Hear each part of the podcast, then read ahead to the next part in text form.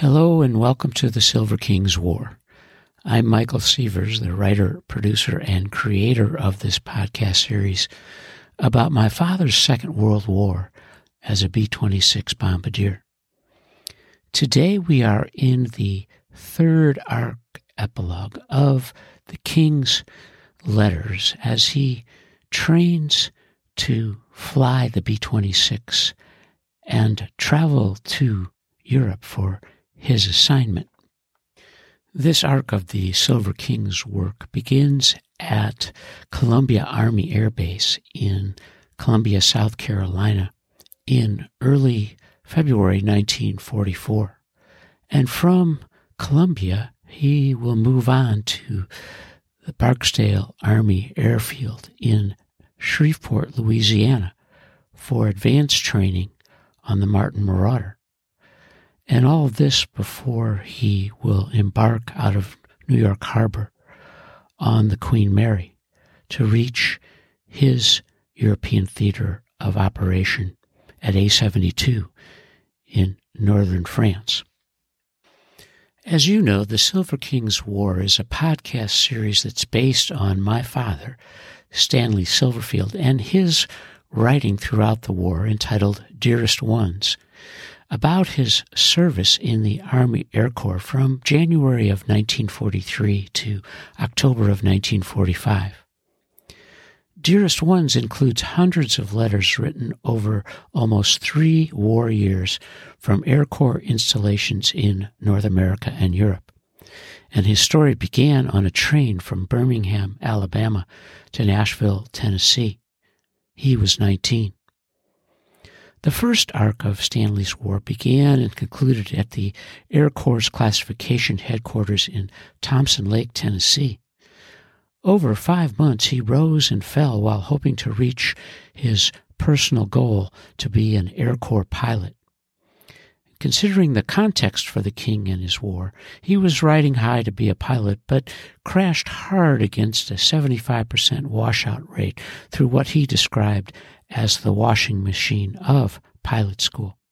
But he rose again. The second arc of Stanley's War began at Santa Ana Army Air Base in California and ended in Carlsbad, New Mexico at his bomber school graduation on January 15, 1944. He was 19. I was 19 in 1967 and a sophomore at the University of Wisconsin in Madison. The campus roiled with Vietnam War fury. And over 24 years, the world was spinning out of control. We never talked about his war or mine. Each of our years was formative. The king going to his war in the Air Corps, and I was on the front page of the Chicago Tribune in my 19th year. Is This You was a missive in the mail from my folks in Rockford. Yes, it was me. Separately, of course, we took shape in a formative way in our 19th years.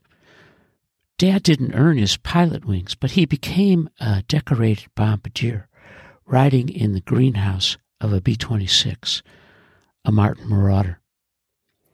Stanley turned 20 just before he washed out of pilot school. But before he reached 21, he was a bombardier navigator with gold bars in the Army of the United States. The story of his rise is remarkable. Stanley's third arc story began after bomber school when the king rode east with his buddies J.J. Sherry and Herb Stempler. Their destination was Columbia Army Air Base in South Carolina, they had three weeks to arrive for the next training, learning to ride a heavy bomber, the B 17. And then, after four months in preparation for their port of embarkation in New York Harbor, perhaps to ride in the D Day invasion, their commanding officer told them to pack for Barksdale Field in Shreveport, Louisiana, and advance training on the B 26. The King arrived at Barksdale Army Air Base in Shreveport, Louisiana during the humid late June summer. The work to learn to ride in the greenhouse of a Martin Marauder was intense, and his final preparation before his assignment to the European Theater of Operations. As are my travels with the king throughout his war. It's quite a ride that continues with his work from A72 north of Paris beginning in October of 1944. The Silver King rode with the United States Army's Ninth Air Force, which operated Martin Marauder bomber squadrons with special designations as pathfinders. These planes flew in secret operations used for night and bad weather missions, and they marked targets for heavy bombers using the oboe system supplied by the Royal Air Force. The oboe system operated through electronic signal beams from separate towers in Dover and Cromer, England, and the beams created a circular path 35 yards wide that intersected over the target. As the marauders maintained course, the beams delivered an audible hum. On the target approach, four lights illuminated the pilot and bombardier panels.